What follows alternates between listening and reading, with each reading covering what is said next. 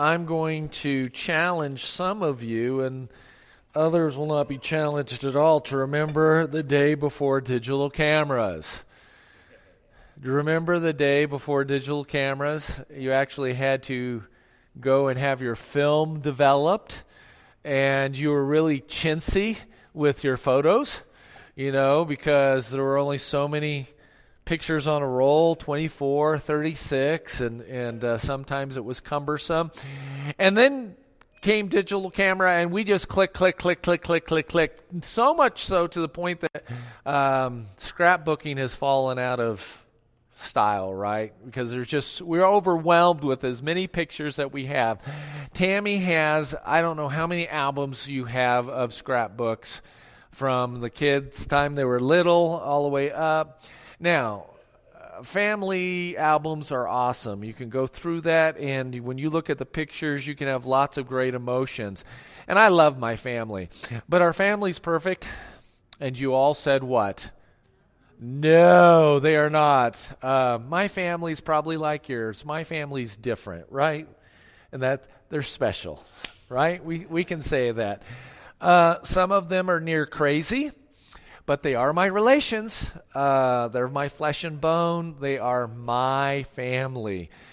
Uh, even when our girls were little, and I cannot believe our girls are now getting so old, uh, they're approaching 30s, and I'm just like, I can't be this old. But we told them that one day mom and dad are going to die. I know that sounds morbid to tell your children that, but we said often, mom and dad are one day going to leave this earth and Jesus is going to take us to heaven and he's going to leave you guys behind unless he t- comes and brings us all back. And you guys are family. You guys have to love one another. You don't get an option on it. Isn't that true? You have to love your family. You get to pick your friends, but you don't get to pick your family.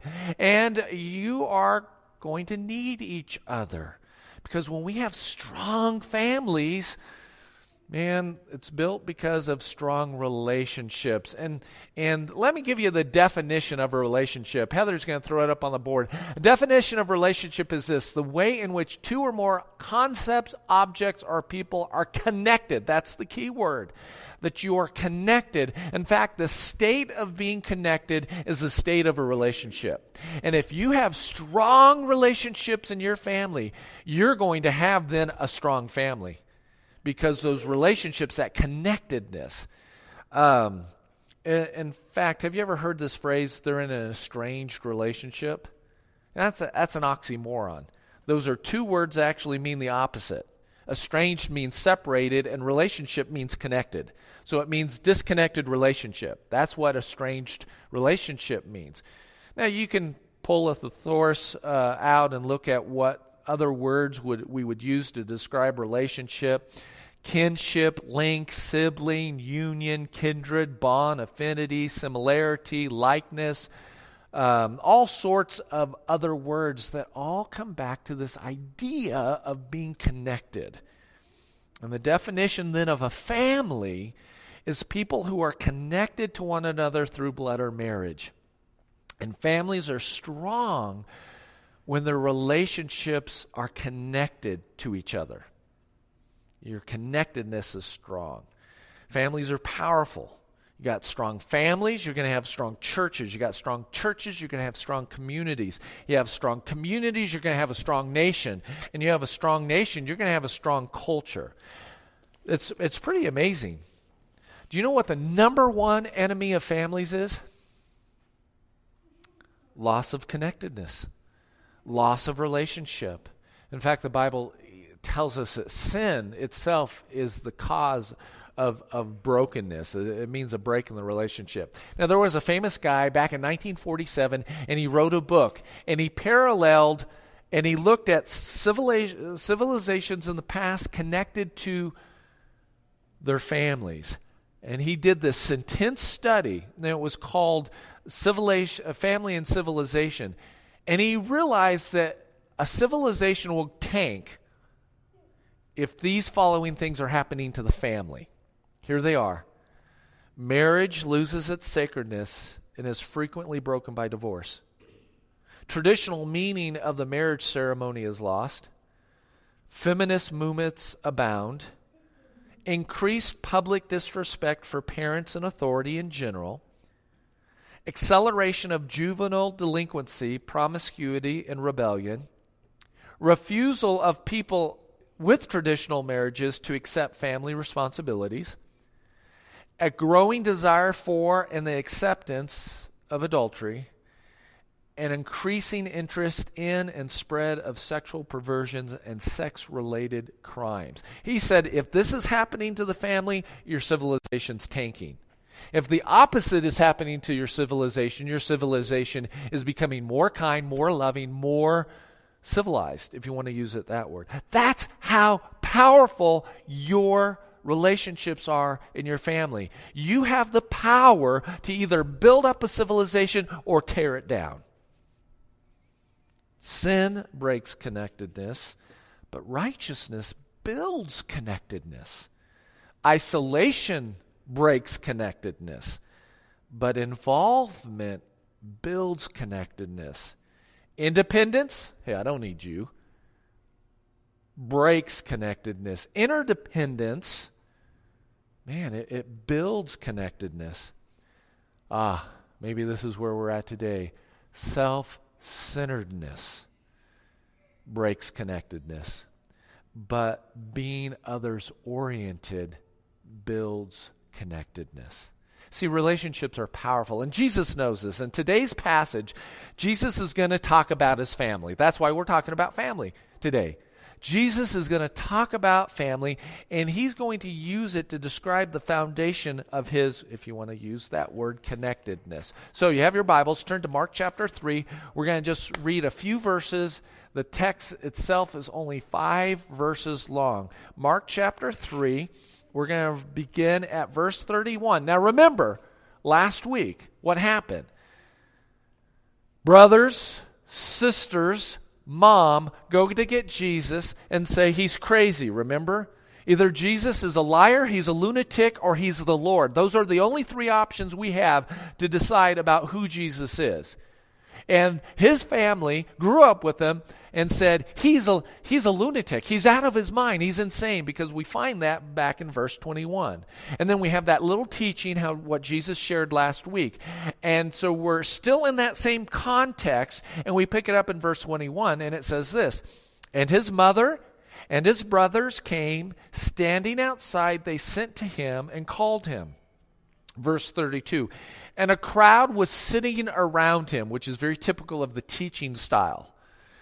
And they said to him, Your mother and brothers are outside seeking you.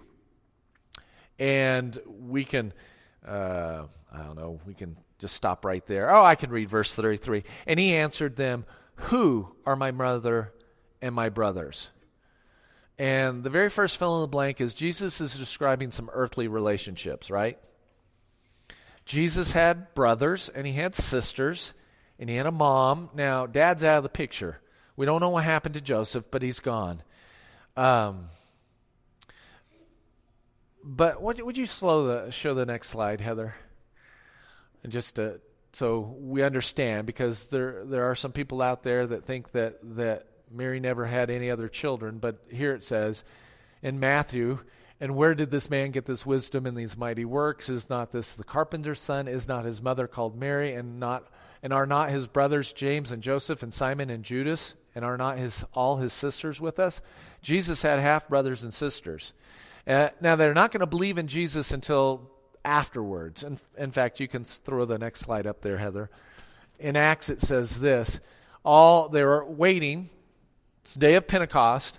All these were, were in one accord, were devoting themselves to prayer together with the women and Mary, the mother of Jesus, and what? Jesus' brother. And so it, Scripture tells us that um, even though they were blood related to Jesus, they still had to believe in Him for eternal life. Now, earthly relationships are not perfect, are they? Do you have a sister or brother you'd like to kill sometimes?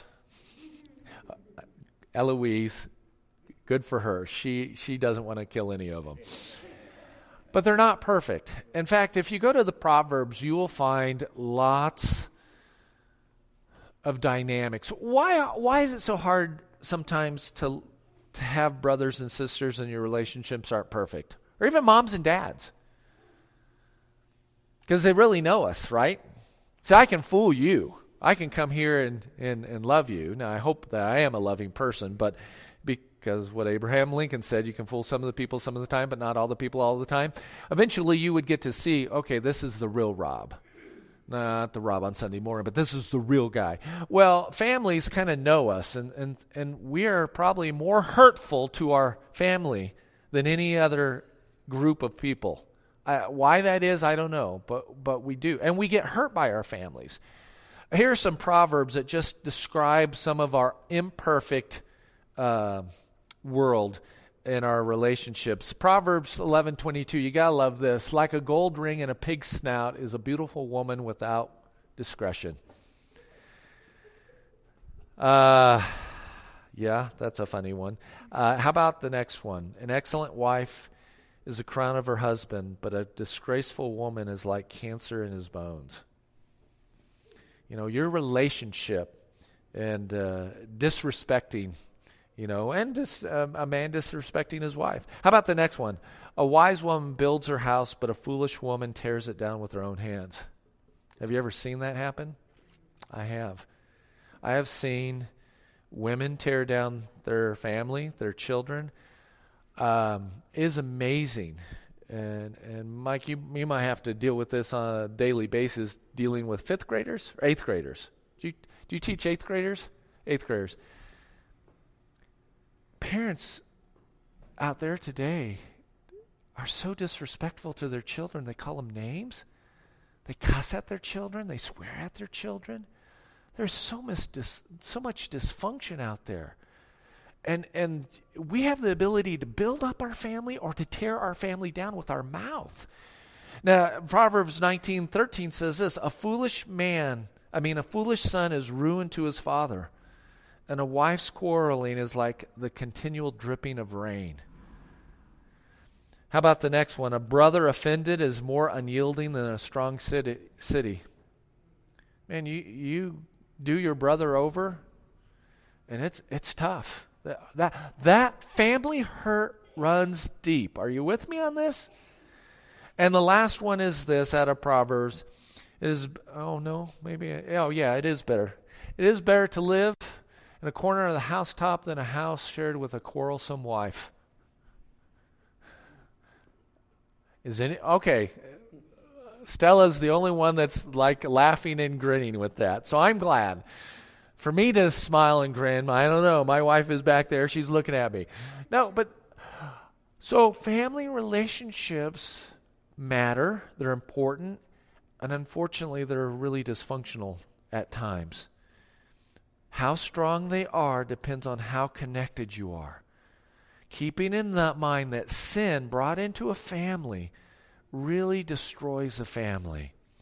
How strong earthly relationships are depends on how connected they are. Now, I'm really glad for technology today because my, my girls and, and my sons, I'll call them my sons, they're scattered. You know, I got one in Nashville, I got two in Nashville, two in, in Albuquerque, and, and two in, in Surprise, Arizona. But because of the phone, we stay connected. We talk to each other every single day. What a blessing that has become. Now, let's go back to the text because Jesus is going to pull a fast one on us. He says, remember, he answered them with a question Who are my brothers? Who are my mother and my brothers? And looking about those who sat around him, he said, Here. Now, Jesus is now pointing at his disciples. He's pointing at the, the crowd that's gathered around him. Here are my mother and my brothers. For whoever does the will of God, he is my brother and sister and mother. Jesus goes from earthly relationships, and here's the next fill in the blank heavenly relationships. heavenly relationships. Luke says it this way those, those who do the will of God are my brothers and sisters. In fact, um, there's another passage that tells us that we have this chance to be the brothers and sisters. In fact, it says in John 1 this But to all who did receive him, that's Jesus, who believed in his name, he gave the right to become children of God, who were born not of blood, nor the will of the flesh, nor the will of man, but of God. That we are born into a family and we're adopted. Galatians tells us the same thing that we are adopted into this now heavenly family, if you want to use it that way. And so here's the third fill in the blank heavenly relationships on earth. Now, Jesus is talking about the church, even though it's, it's pre resurrection. The basis of our relationship is being in Christ. And because of our connectedness to Jesus, suddenly I'm connected to you. You're connected to me. I'm connected to you, even though I've just met you this morning because suddenly you're connected to Heather. And Heather is a part of our family here, right? And so we're going to be a family, but the question is are we going to be a dysfunctional family like the rest of the world? Or are we going to be a healthy family? Well, that, that is the huge. And, and what makes us a family is Jesus. Earlier, we said that the definition of a relationship is the state of being connected. I'm going to teach you a new word. It, it's from a Latin word. It's it's actually almost fun to say propinquity. Can you say that? Propinquity. Now, have you have ever used or heard that word before? Okay. Pat, yeah, you want to take a shot at what it means? Never mind. it's already on the board. Propinquity, Lawrence is ready now, is this. It means nearness. It's the state of being close to someone or something. The strength of our church family is directly related to our personal connectivity. If I never get to know Chris, our relationship is just going to be almost like the wind can come and blow it away. Unless we do life together, do a little bit together. Maybe go have dinner together, go have a Coke together, go do. I come over to Bob's house and he's going to help me because Bob is really talented on everything, isn't he, Jada? he is just like a whiz on, stuff. And and so it's like, okay, uh, we're connected. Tammy, we're having a meeting after church today, and I'm announcing it right now. After church today, we're going to have a, all you guys and ladies that want to do some construction work and crawl underneath the house or do that we are really are going to focus and get a meeting done because we have to get Tammy's mobile home skirted before it gets any colder. On Tuesday, it's going to be 32 degrees. You can imagine how cold that house is going to be. We got to get it done, and uh, our schedules are just so busy. We're going to have a come to Jesus meeting right after church and figure out what day we're going to be able to go and be a brother or sister to our brother or, or our sister. You know, JC and Tammy and Daisy. And it's going to be based on our nearness, our propinquity. That we're, in, we're, we're staying connected.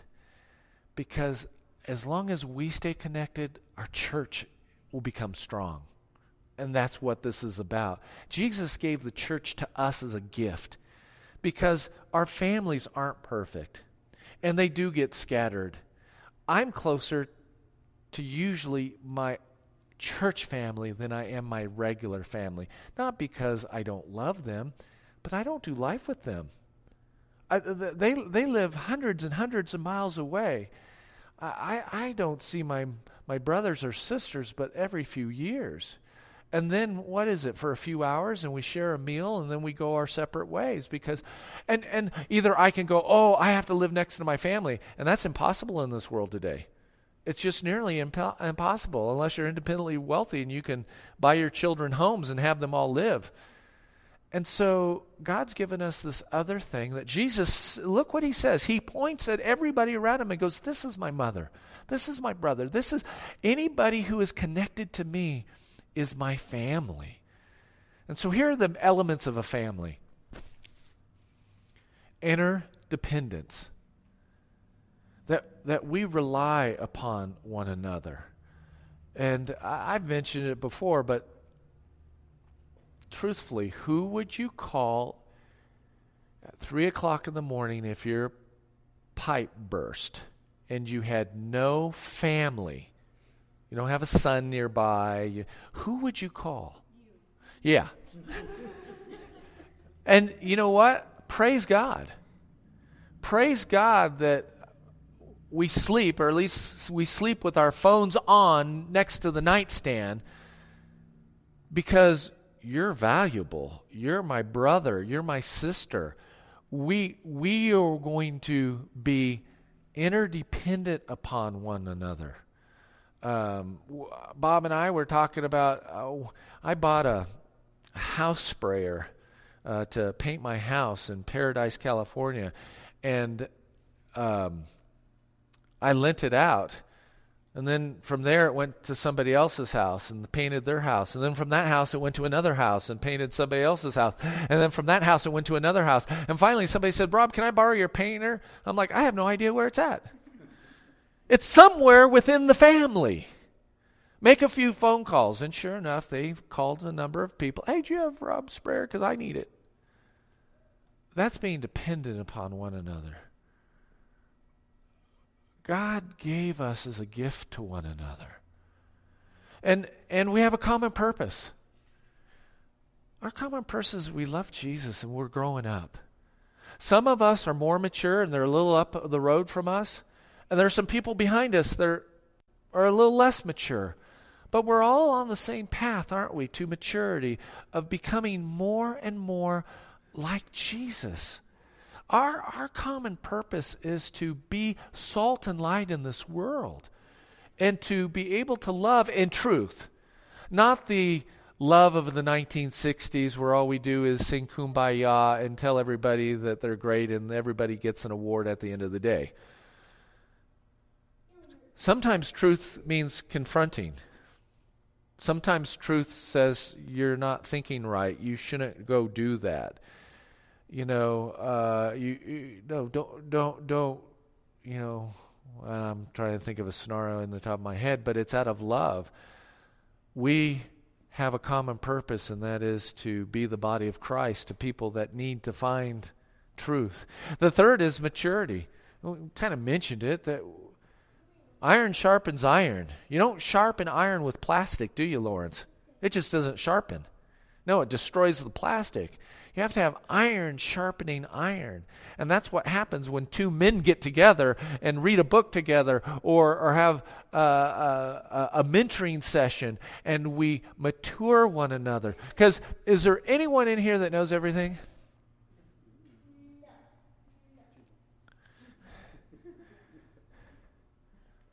Can we all be learners? Can we all be? You know, the word disciple means learner. That's all it means. Uh, being a disciple of Christ means you're a follower or a learner of Christ. Nobody has arrived in the fullness. Now, then the good news is it says that when we die, or when Jesus comes back in the twinkling of an eye, we're going to be transformed into the very likeness of Christ. That our little brain that maybe works at 5, 10%, and in my case, 2%, you know, I'm like half and half. 2% is all I got suddenly God's going to do something in my body and my brain, and I'm going to know things that I forgot long time ago, and I'm going to be more mature. And elements of a family, I don't know, are, are, are you dependable in your own family? Are you dependable to go to work? Are you dependable to be kind? Are you dependable to be able to be counted on? That, that's dependability. I can count on you. That's what a family does. And Jesus, again, says, This is my family right here because I depend on him. How did Jesus make a living? When he went into ministry, he didn't make a living. Paul, we know, you know, sewed some tents together, and he was a tent maker by trade, and he'd go to a new town and he'd start a job, but Jesus was dependent on other people. We depend on one another, don't we? We depend on the heavens to come and, and, and bring us some goodies that are full of fat and sugar, right? We, we depend on, on Bob uh, setting up the, the sound. We depend on somebody that after church to fold all these chairs and put them in, in my trailer. We depend on one another because that's what makes us a family. And then we support one another. When our friend is childless and wants to get pregnant, she puts it on a prayer card. And guess what? Found out today that the prayer that we prayed was answered. And now she's pregnant. Yeah, we support one another. Sometimes financially, sometimes by just through prayer that we support one another. Is it easier going into battle knowing that you have no backup, or is it easier going into battle knowing somebody's got your back? Support means we've got each other's back. We've got each other's back. And nurture. Nurture is a tough one, isn't it? How do we nurture our own children? Positive, encouraging words. We nurture them. We, we congratulate them. If they don't get the job promotion, we, we come and we, we put our arm around them and say, God will have another door to go through.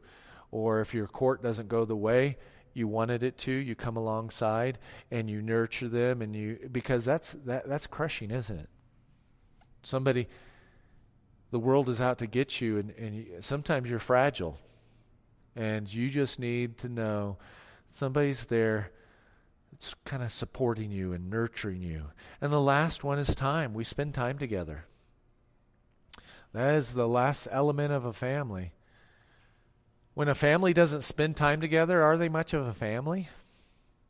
When you don't have meals together and every kid is on their own uh, schedule and own agenda, it, it, it isn't very pretty, is it? Can I can I use Matt and Gina for a second? Let me, let me show you. Can I, can I use you for a second? I asked their permission, not yours. Yeah. Come here for a second. Let's hold hands. We're together and we're spending time together and we're dependent on one another, but notice how we're facing. We're facing each other. Now, turn around. Now, hold hands. you laugh, but this is the way most families live today. Children are outside focused. Dad's focused on a career. Mom's focused on something else or her own career. And this is how the family operates. Are they, t- are they a family? Yeah, they're holding hands. Are they together? Yeah, technically together. But are they really together? And then they wonder why their kids go off and thank you. They wonder why they're not connected. And then mom and dad get divorced because they realize that they have nothing in common anymore because they've drifted apart because the only thing that was holding them together were the children. This is real life, folks. This is real life. And Jesus comes along and says, Yeah, we have earthly families. And he, he doesn't deny that. But then he goes on and he says, But this is the real family. This, this is, the, and real doesn't mean that we pit the family against the church family. I'm just saying that your kids are going to grow up and leave you. Your kids are going to go and, and be their own independent. That's the, the marriage ceremony. When I took my daughter's hands and I placed it in the hand of the man, and I said, You're now responsible for her. You make sure that she eats, has a place to sleep, and you take care of her because I've released her my authority over my daughters ended when I handed her off to a man. And they're going to be doing the life. You know, I I haven't told this to Tammy, but I wouldn't be surprised if, if I have a daughter that moves to China. Because her husband spent two summers in China and he, he went to school to be a missionary and he can speak some sort of Chinese. Am I going to boo hoo? Or I'm going to say, Praise God, people are going to be saved in the kingdom of God because of my daughter. And I will get to spend eternity with my daughter. But right now, God has given me you to do life with. And you're a blessing. Proverbs 18:24 says this. A man of many companions may come to ruin. But there's a friend who sticks closer than a brother. I think he was talking about Jesus. that when we have Jesus and we're connected to one another, we have a whole family to depend on. Let's pray. Father God, I thank you for the joy of, of having a family here in Las Cruces and that we continue to grow and connectedness to one another. And I thank you that you love us, that you, you gave us that example through you, Jesus, when you pointed to your disciples and you reemphasized to us what connects us, what really makes us as a family is the blood of you. And I thank you for that. Continue to grow us up, continue to expand our little church, continue to bless it, Father, and may we continue to reflect your glory by the way we love one another. It's in your precious name that we pray. Amen.